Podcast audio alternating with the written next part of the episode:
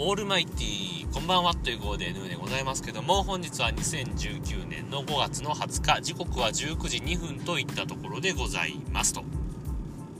いうわけでえー、っと何日か前にですねアンカーの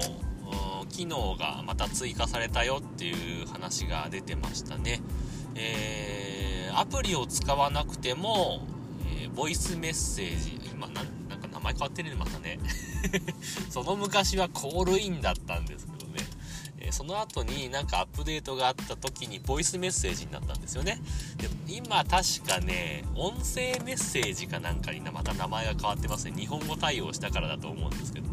えー、音声メッセージに変わってると思うんですが、まあ、とにかくその音声メッセージをね、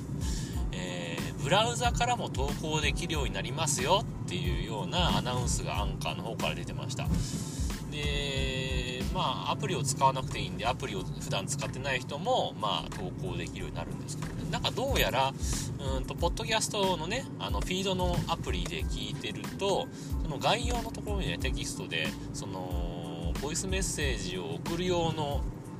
URL が、えー、末端に貼ってあったんでそこをポチって押すと多分そういう画面に行くんだと思います。試したことはないんでは わかんないですけど、なんか他のアンカーで配信されてるポッドキャストの概要を見ると多分それっぽいリンクが貼ってあるんで、多分そこを飛ぶとできるんじゃなかろうかと思います。えー、どっかでちらっと見たのは、まあ、アプリは入れなくてもいいけど、結局アンカーのアカウントは作らなきゃいけないっぽいっていうようなことが どこかでなんか見たような気がするんで、多分そういうことだと思うんですけどね。まあまあ間口が広がるのはいいことだと思いますんで、アプリを入れなくてもできるっていうのはね、えー、いいかえ、なんていうんですかね、アップデートなんじゃないかなというふうに思うんですけど、まあそれは置いといてね、まあ間口が広がったついでにちょっと聞いてみたいんですけど、今日ですね、Twitter の方にも初めて Twitter の投票というかアンケートというか、あの機能あるでしょ？なんか4択ぐらいまでできる機能あるじゃないですか。あれを使ってちょっと初めて投稿してみたんですけど、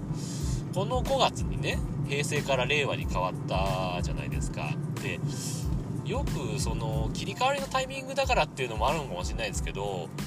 そのテレビ番組とか、まあ、ラジオとかでもそうなんですけどちょいちょい平成時代はこうこうこうでしたよねとかね。令和時代はどうしていきたいですかみたいなアンケートを取ってたりとかなんかねうん？と思うんですよ。というのもその平成時代っていうなんつうの？単語？単語というかキーワードというかなんつうの？平成に時代つけるって思ったんですよ。自分の感覚ではねなんとか時代ってつくのってまあ現世が生きてない時代だろうなっていう感覚なんですよ。だから感覚としては例えばまあ古く言えば縄文時代とかね。弥生時代飛鳥時代平安時代なんですか？例えば海外で言ってもねなんとかルネッサンス時代とかさなんかあるじゃないですか。とにかく古いことに関してなんとか時代っていうイメージがあるんですよ。だからどんなに新しくてもまあ江戸時代ぐらいまでじゃないって思うんですよね。で明治時代っていうかっていうとちょっと怪しくなってくるでしょ？大正時代、うーん、昭和時代はまずないなってなってくるんですよ。そうなってくるとね。昭和、平成、令和の時代はないんじゃないかなと思うんですよね。で、今ツイッターでアンケートを取ってるのは、平成時代っていうのがありか、昭和はまあ飛ばして、大正時代はありか、明治時代はありか。まあ、どう考えても、江戸時代より前が時代ってつけるのが妥当なんじゃないっていう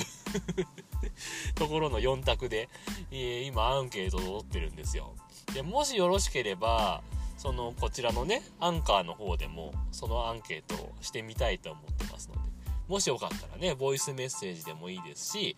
えー、これの投稿のね、アンカーの方に、えー、リプライをつけて投稿していただいても結構ですんでね、もしよかったら、